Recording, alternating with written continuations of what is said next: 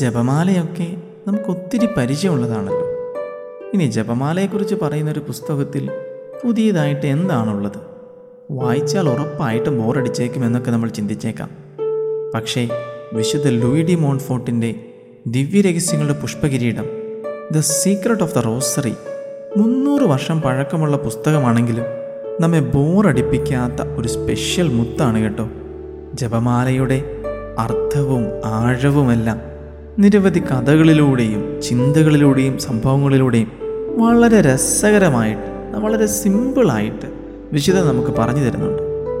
വൈദികർക്കായിട്ടൊരു വെളുത്ത റോസാപ്പൂ പാപികൾക്കായിട്ടൊരു ചുവന്ന റോസാപ്പൂ ഭക്തിയിൽ ജീവിക്കുന്നവർക്ക് ദൈവരഹസ്യം നിറഞ്ഞ ഒരു റോസാച്ചെടി കൊച്ചു കുഞ്ഞുങ്ങൾക്കായിട്ടൊരു റോസാ പൂമുട്ട് എന്നിങ്ങനെയാണ് ഈ പുസ്തകത്തെ നമുക്ക് വിശുദ്ധൻ സമർപ്പിച്ചു തരുന്നത്.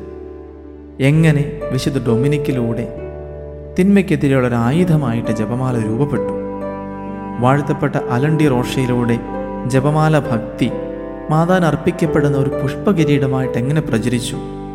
ഒരു ദിവസം ഒരു മുഴുവൻ കൊന്ത ചെല്ലിയാൽ ഇരുന്നൂറ്റി മൂന്ന് വെളുത്ത റോസാപ്പൂക്കളും ഇരുപത്തിയൊന്ന് ചുവന്ന റോസാപ്പൂക്കളും അടങ്ങുന്ന ഒരു മനോഹരമായ പുഷ്പകിരീടമാണ് പരിശുദ്ധ അമ്മയ്ക്ക് നമ്മൾ കൊടുക്കുന്നതെന്ന് നമ്മൾ ഈ പുസ്തകം വായിച്ചാൽ നമുക്ക് മനസ്സിലാവും.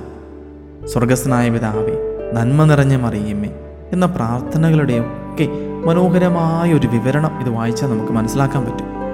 എന്താണ് ഇനി ജപമാല? അതൊരു കൃതജ്ഞതാബലിയാണ്. പരിപൂർണതയിലേക്കുള്ള ഒരു മാർഗമാണ്.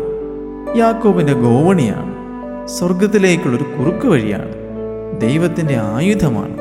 കൃപയുടെ താക്കോലാണ് എന്നിങ്ങനെയൊക്കെ ജപമാലയെക്കുറിച്ചുള്ള ഓരോ കാര്യങ്ങൾ കേൾക്കുമ്പോഴും നമ്മൾ തന്നെ കോരിത്തരിച്ചു പോകും.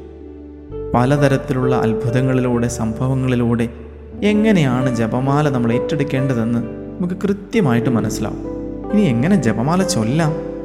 നിയോഗത്തിന് പരിശുദ്ധി വേണം ഏകാഗ്രത വേണം പല വിചാരങ്ങളും നമ്മൾ മാറ്റി നിർത്തണം അതിനെ തോൽപ്പിക്കണം ഭക്തിയോടുകൂടി ത്യാഗമെടുത്ത് ചെല്ലണം. സമൂഹമായിട്ട് പ്രാർത്ഥിച്ചാൽ ഒത്തിരി നല്ലത്.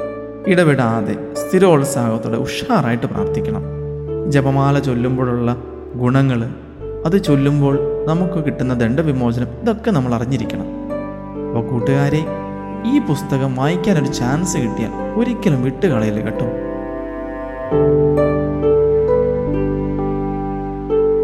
You are listening to heavenly voice from Charis youth